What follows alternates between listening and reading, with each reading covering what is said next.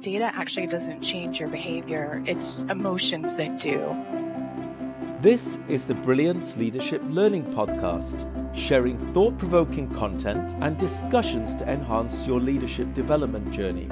Be sure to subscribe to get notified of new episodes.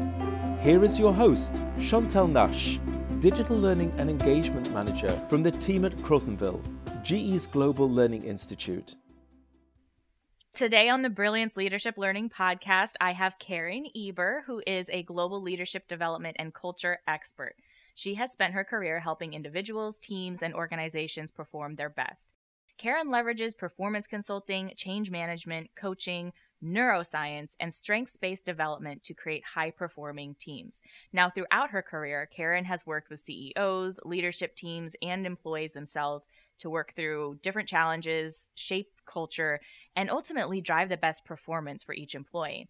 She has done this across various industries, which have given her the experience to observe the common challenges leaders face across the board. And she uses a storytelling approach to point out examples in everyday life that inspire all people to reach their leadership potential and be better than yesterday. So, our episode today is going to really focus on some of that storytelling. At GE, Karen is responsible for culture and executive development for the power business, with employees in over 150 countries. She focuses on developing leaders to deliver today's strategies, building a rich pipeline for the future. So, her background is in psychology, communications, performance improvement, and instructional design, and she is a four time American Training and Development ATD award winner and eminent thought leader through various publications and keynotes, which we will refer you to later. So, welcome, Karen. We are happy to have you on the podcast today. Thank you. I am excited to be here. Let's tell some stories. Yes, yeah. So I know people love stories, so I'm I'm really glad we're talking about this topic. So just tell us a little bit, I guess, about what you do with storytelling, how you got into it, and how you use it to develop leaders and shape the culture. I'm in a role where I'm responsible for doing leadership and culture for employees in over 150 countries. Yeah. And I personally believe the way you need to develop as a leader is to have time to re- to reflect about what's important to you and then set intentions on how you want to act. And most people don't get the chance to step out of their day-to-day job and do that in a classroom. And so you need a way to be able to do that on the job and for most people, the way they do that is a quick Google search on any topic. Mm-hmm. So if you have to have a difficult conversation, you're Googling that and whatever comes up in the top three is what you are taking, yeah. reading in under five minutes and doing. So what I was trying to think about is how do I reach all these employees and give them that reflection and intention? And I found storytelling does that because stories connect us whether you've had the same experience that I'm talking about in the story or not. It allows for you to think about what would I do in this situation and what do I want to do. And it's surprised me in the impact that it's had. Uh, the stories definitely cut across people, no matter what your gender or where you live in the world or what generation you're from. It's a uniting factor. That is an interesting thing in storytelling that I've heard before as well that given the diverse nature of the work that we do, and especially working in across geographies and all those types of things, um, stories really have an impact on people. Even if their interpretation might be coming from a different perspective, you you can find that thread to connect the the concepts to to people together um, and find where the commonalities are. Um, so given that i mean what have been some of the results or impacts that you've seen in using stories i mean what kinds of responses do you get there's been so many that have surprised me I I shared a story inside GE and, and on LinkedIn about when I was in college and I was in the band. Yes, I remember the, that one. yes, it appropriately titled "I'm with a band," and it was a story about being a band member and and how that actually was an honor in the school I went to and that the football coach at the end of a really critical game came fought through the crowd with the police escorts tailing him came up to the band and took his hat off and threw it into the into the band as a way of recognizing thank you for being here thank mm. you for mm. what you do you might not be a football player on the field but you're still a part of this team and so I used that story mm. and it took off. I was amazed how many people it resonated with, so much so that on LinkedIn it ended up getting forwarded around so that the football coach who's since retired right, right. got it and reached out. And so it's definitely a, a, way to create connection. But what that story did is help people think about leadership differently because it was an easy reminder that we have to thank people that might not even be obvious and that by doing that, you elevate them and help them feel seen. And that really helped me realize that can work anywhere. Whether people followed football or not, whether that's a sport that is common in their country, they could be interested and inspired by that story. I've had um, other stories I've used where I reference a service dog, and I have people I've never met before sending me pictures of dogs from all over the world. Aww. I've had um, one time I was at our, our learning facility in Crotonville and I had a complete stranger come up to me and say he recognized me from my stories and wanted to talk to me about the approach to leadership development. And what I've learned is it's not only a way to connect people and, and help them reflect and set those intentions, it's a way for you to feel less alone in a really large organization. GE about 300,000 people. And these stories allow for someone in Indonesia to feel more connected to what I'm trying to do and help them be a better leader. Absolutely. And I think too that shows, and I'm sure we'll, we'll get into this a little bit later, but just at a high level, I think it shows other people too that they have something to say that is worth sharing. Um, I, a lot of times, you know, because we have done stuff with the blog. I know you are you were a, a big supporter and still are of our Smart Bits blog, where you posted some of your stories. And as we try to get others in the organization to do that, we often tell them, don't be nervous about about trying to make this some prophetic thing. Like share a story. It could be personal to you even better if it is most of the time and you will be surprised at what the people who read it say to you and the emails that you'll get uh, relating to you on that. So i think that's just a, a great point about the people grabbing you and maybe having that be some somewhat of a surprise in some cases as to how it's resonated with people the the vulnerability that you feel when you're sharing a story is hard. It's very difficult to put yourself out, especially sharing your own example and be vulnerable. Yeah. But it's exactly that that people respond to. And if you look in the world, there's so many examples of how we yeah. learn through storytelling. TED Talks is a great one. And any one of those people on the stage are telling a personal story that you then learn from and feel connected to. And so I'm always coaching leaders on how to be vulnerable so that they're relatable.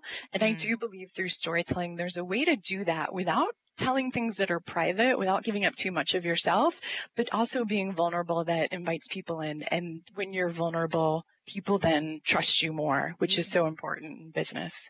Oh, yeah, totally, for sure. So, uh, obviously, storytelling isn't really new. So, why in your like why have you started using it? Like what are some of the reasons that you think storytelling is so important? I am definitely not the first person to talk about why storytelling is important and it can differentiate you as a, as a leader. There's neuroscience behind it that is so helpful to understand. When when you are talking through a PowerPoint slide or an Excel file, any of those things that typically people go through in meetings, it's stored in the brain or, or processed in the brain rather in, in two areas, Broca's area or, or Wernicke's area. And it's the same equivalent as when you were in university cramming for an exam the night before with your bag of Cool Ranch Doritos next to you. Right? It's not really the most dynamic way to learn. And you leave these meetings and ask people after what they remember, and you're lucky if they remember 50% of it. So what we found in in neuroscience and in studying storytelling is that um, we're primed to learn in stories. If you think through history and evolution, cavemen told stories around campfires and on walls. It's, it's a way values were taught, things were passed down. And we don't use it. It's almost the equivalent of you have a state of the art kitchen to cook in, but instead you're making dinner on a hot plate in the hmm. bathroom. Mm-hmm. So that's the way we tend to approach meetings. What happens with storytelling is this idea of neural coupling, which means if you were in an MRI machine and I was telling you how I'm walking through the snow and the cool air is hitting my cheeks and going up my nostrils and down into my lungs and wet snowflakes are falling on my skin and the snow's crunching under my feet we would see your brain lighting up just as though you were experiencing those things firsthand and it allows you to store the information along with where you're storing the senses all over your brain. And so if you think about through your life, you can think of stories that people told you and it helps you remember more things than just trying to memorize a list when you use metaphors like he had leathery hands or calloused hands, the brain lights up as though someone is actually feeling the person's hands. And so when you're using stories, you're engaging all of the senses, which allows for you to store things dynamically. This is why you can smell a perfume and remember a yeah. memory from 20 years ago yeah. or like me, you have a mixtape on and it'll take you back to that time in middle mm-hmm. school. And so what happens with stories is you're engaging all of those senses and then storing things more dynamically. So instead of cooking on that hot plate, you're leveraging the full kitchen. And so we'd be silly not to leverage this as a tool to do it. Unfortunately, I think that most people feel like I am a data person or I have mm-hmm. to present data. And so I can't it can't talk about stories. And the second thing I challenge on that is that data actually doesn't change your behavior. It's emotions that do. Mm. And the way you engage emotions is through storytelling and helping people feel different things through senses. There was a study in Australia where two out of three people who had a heart attack or a heart event struggled to make lifestyle changes. Yes. Even yeah. though they knew the significance of it, it was just too hard nurses had them start putting up pictures of their family in their mm. living space and connect to those emotions and the importance of it. And that's when they started to see change. And so you can still present data and numbers and facts and use a story to help that land more dynamically for people. Well, yeah, and that might almost be a requirement, right? I mean, that uh, going to this whole um, organizational impact. I mean, how many times have we seen change attempted to be catalyzed just with data. And there's that whole piece where the story hasn't been told to actually really make that that go forward. I actually think in this time of data analytics, artificial intelligence, and as, as more things are moving to digital, you require someone that can communicate the story in a dynamic way to mm-hmm. understand what to do and what not to do with the information. Yeah. Yeah, for sure. I, you hit on a great point. Um, it was actually a, a conversation I saw. Well, it's a conversation everywhere, but on LinkedIn, I had seen something about this that right now there's so much data out there that it's no longer uh, an issue of is the data there. Um, but what we are seeing as gaps still is that analysis piece and people understanding not just how do you make sense of the data, but you know the stories associated with it. Um, as a side note, I kind of feel like if I'm reading a list and I can have like 10 flavors of Doritos and I eat maybe like one for each part of the list, that might help me remember. well, it's an interesting point because too often where people tend to go wrong with stories is they try to tell way too much in a story. The reason why TED Talks are really compelling is they are 18 minutes or less and they're about building an idea in your listener's mind. And it's an idea yeah. and there's supporting points under it, but it's the what is this theme that you're taking away? The hard part is that I see in companies all the time, people will say, well, we want a TED like talk. So seldom in work do you get 18 minutes to make your point. Right. You have maybe two minutes. And so how you learn to get really focused on what is your idea that you want people to come away with and then start to be able to do that in the moment is the skill to develop. Yeah. Let's continue more on that. I mean, what are some of the reasons that you see people uh, citing as reasons that they they don't tell stories? One is what we just touched on of people think I'm a technical person. I need to use data. I need to talk about data. I can't talk about stories. And a story can even be as simple as a metaphor or analogy or picture. You want something that's going to help focus the listener's mind beyond rows and rows of data, but to what the takeaway is. And so, if anything, I think when you're presenting data, it's more important um, there's so many articles and pieces out there about storytelling and the the critical skill of storytelling as a leader. what I haven't seen out there is where to find stories, how to tell stories. Mm, mm-hmm. So we get the importance of it. I think the reason why people don't do it is they're not sure where to, to find the stories right. or they're afraid to share a story from their own past. Uh, a lot of the stories I use are from mistakes I have made because that, you know, through my reflection, I figured out, oh yeah, no, there was a better way to do that. In fact, I've used a story about early in my career how someone hung up on me. And the way mm-hmm. I start the story, it sounds like, man, he was a jerk. Right. I can't believe he hung up on you. But then I reveal that it was really my fault. He shouldn't have hung up on me. But the reason he did was because I approached a difficult conversation through what was comfortable for me, not what was comfortable for him, and learning how to think about that differently that leadership's not about you it's about the other person and what they need is key and so recognizing that we all have our own experiences to draw upon that sometimes make the richest stories is is a big one people do think stories need to be complex and they certainly can be simple uh, pictures, metaphors. Hemingway even had the the six word story. Mm. I think one of them was an example of for sale baby shoes never worn and in six words, that that tells probably six different stories you can think of. Yeah. Um, the other thing is, I find people don't know how to tell stories, or they think they do, and it starts to come across a little bit like the uncle at a family dinner that's just rambling and rambling, and you think, oh, I wish he would be quiet or not tell the same story. So what I do with leaders is is help them really work through where do you find stories, and then how can you use them to tell stories. Where are some places that you find the leaders end up you know if you were to think about a leader who maybe was really struggling with something and then where they ended up finding a story what kinds of places do you see them finding their stories the place where i've had the greatest success helping people is i have them just think through their career everybody's had a first job a first paycheck a mm. difficult project, uh, a point of conflict with a team member, someone they loved working for, someone they hated working for. And when you start to reflect, you realize there were learnings in all of those. And so I work with them to really think through what were some of those moments that you can draw upon.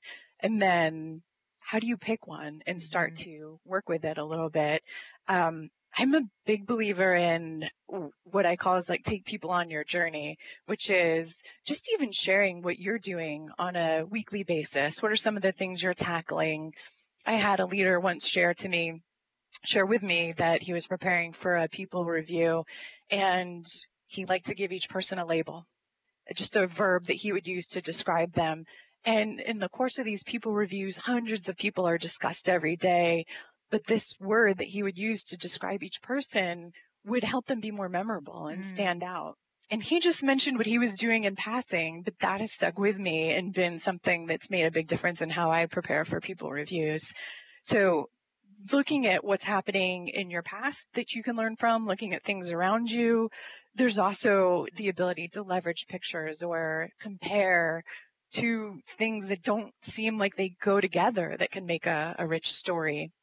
Yeah. When I was in university, I had a Spanish class that had an exam where you had to go to the front of the room and pick up two pictures and then make up a story in that language. I was a little late getting to the front of the room and I ended up with a picture of a Garfield comic strip, which is a cat that is very lazy, and a picture of a lightning bolt hitting a computer. And I had to make up a story on the two of those unlike things in a different language, but it made for a great story about this amazing dream that this cat had. So you can always take things that don't seem like they go together and use those as inspiration as well. Yeah. When it comes to uh, something in what you've just said, um, I think kind of when you're when you're thinking about the reflection piece of storytelling has um, made me think of the element of learning in storytelling. And i know for me i like to write and talk um, because it helps me get my ideas out not just to get them out because i think i'm super important and people need to hear them but because it helps me process a little bit more and see where maybe there's gaps or things like that. Um, and at the same time I think that is the same with storytelling. As you tell stories, not only are you trying to convey something to somebody else and teach in a way, but you're learning yourself. What impacts have you seen with respect to learning and storytelling together? I was facilitating a, a team through some working through some really difficult change and they were struggling and trying to figure out how do they help their employees stay focused there's plenty of change management models in the world and i think they were thinking i was going to take them through another one and um, i said you know here's why those don't work because they assume that change has a beginning a middle and an end and that there's just one thing and in the world today, there's change upon mm-hmm. change upon change. And so what I wanted to do is give them a different way of thinking about it. And I said, I want to give you a visual. I want you to picture a plate of spaghetti. It twists and turns. It's a tangled mess. You can't really shape it. Uh, it's delicious, but mm-hmm. it's hard to work with. And this is what your employees' brains feel like when they're working with change and uncertainty. And you need to remember that because it's really hard to shape. There's just a lot of noise in there. Your job as a leader is to make waffles for them. If you think of a waffle, it's row upon row upon row of these really nice, neatly stacked squares mm-hmm. that can hold as much butter and syrup as you want.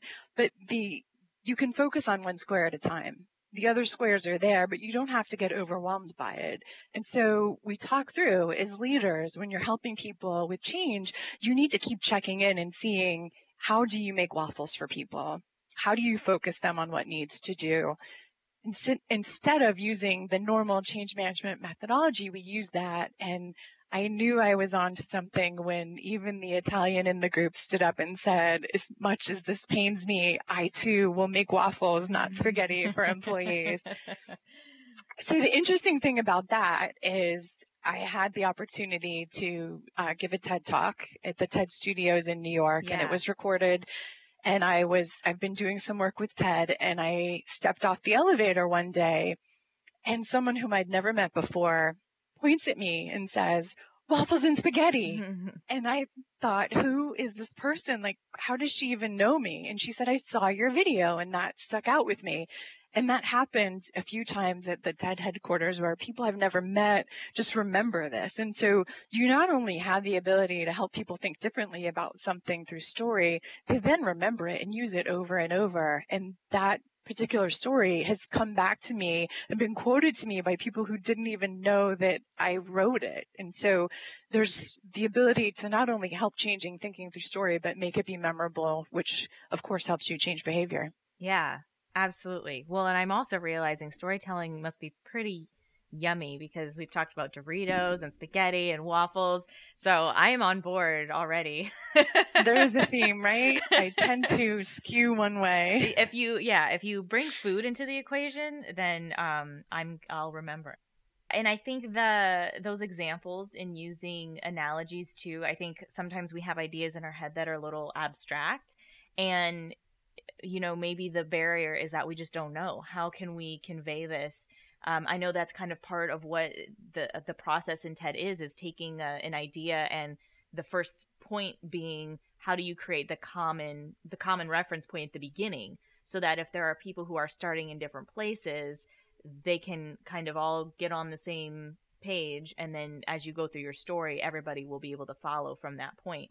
So um, well, one of the masters of storytelling is Steven Spielberg, and I saw this fabulous documentary on him that came out a few months ago if you think of the movie Jaws, mm. you think about the water and it's dark and you think about those two notes from John Williams and you can almost feel yourself bobbing in the water and your heart starts to quicken, your heart rate quickens and you, if you're like me, are picking your feet up because you're almost anticipating the shark is going to come get you and, and you can feel like you're that swimmer, which is amazing because the majority of us have never been a swimmer in the ocean that right. is being attacked by a shark. And so a story well told invites you in and no words are spoken in that, right? It's just all through sensory moments that you you pull people in. So I think about that often. Um, the funny thing I learned in the documentary is that they had severe budget restrictions and actually didn't have a functional shark when they shot the movie. Mm. And so they had to figure out how do we make a movie about a shark without seeing a shark that often. Wow, and yeah. so when you go back and watch, it's not there very much, but it it pulls you in. Um, a different example, I think, of a story of how you can stretch thinking there is always the interest from employees to understand how their work contributes to a vision, how what they're doing is contributing to the purpose so that they feel meaning. And many people feel like I'm so far removed from what this business is doing. I'm so far down. I don't contribute. I shared a story that, that I had heard that is perhaps fake, but still makes the point that in the 60s, John F. Kennedy was at uh, the Kennedy Space Center at NASA and was taking a tour, and he noticed a janitor was sweeping. He walked up to him and said, "Hi, I'm I'm Jack Kennedy. What do you do here?" And the janitor said, "Well, Mr. President, I'm helping put a man on the moon." Right. Yeah. I've heard. and one. through that story alone, I've been able to help the the managers realize you can still create meaning for people and help them see how what they do matters and that every role from janitor to the most senior person has a purpose here. And so stories can help you just evolve your thinking and put yourself in places you might not have been. Yeah.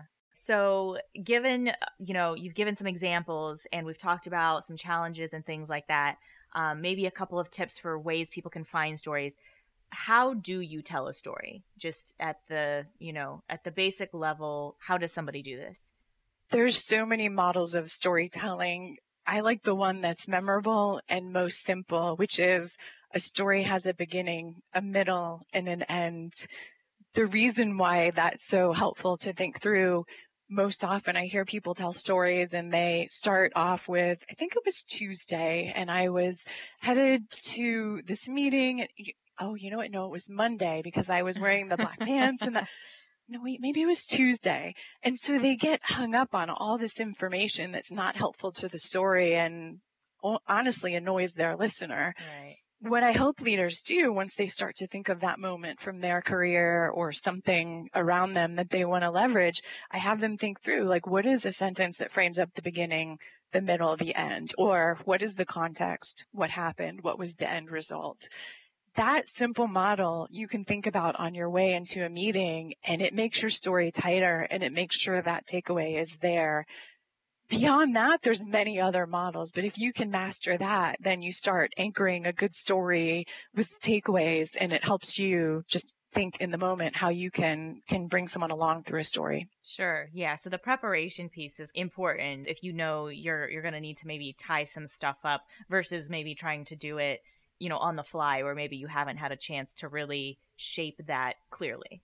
What I do with leaders is I have them build a toolbox. Mm. So list out experiences, moments, things that are helpful that they've learned, and then have them start to do this, this three sentence approach to it is any new skill, it's building a muscle. Right. The first couple times it feels awkward, but then they realize how easy it is. It's not really different from what you do in a job interview where you're asked about, tell me about a time you you had a challenging situation. So you describe, describe the situation, you describe what you did, you describe the impact, same thing. And so what we're doing is helping these leaders build a muscle and realize they have this toolbox of stories they can draw upon in any moment and the more you do it the easier it comes. No that makes sense. Instead of instead of having something canned that you can just use all the time just building building the skills so that you can kind of turn any situation into that if you need to using some of the the things that you've practiced. Indeed. If people want to find a little bit more about some of the the stories that you've written or resources that you have i know they can follow you on linkedin uh, karen eber your Twitter handle is at Karen Eber one, the number one, not spelled out. Um, you mentioned you've done some work with TED also. Can you tell us a little bit about that and if people might be able to find that somewhere? The work I did with TED was they're building an app to help people in business learn to do exactly what we're talking about of how do you begin to build an idea in people's minds uh, so I believe my talk is going to be in there. I don't believe it's out yet. I actually haven't seen that video myself, okay. so I'm I'm interested in seeing it. Uh, LinkedIn is probably the best place. I do include links to other external publications there where I've been published, including that waffles and spaghetti story. And I am going to be doing a session. I'm speaking at the WorkHuman conference next March in uh, Nashville. So I'd love to meet anybody there who happens to be there. Okay, great. Yeah, so that's that's awesome. People can come see you at the WorkHuman conference next year if they're in the area. And yeah, they can reach out to you LinkedIn, Twitter, whatever and pick Karen's brain if they, you know, want to talk to you more about storytelling and maybe the impact that could be made in their organization or with their employees or even just in their lives. Oh, I'd love that.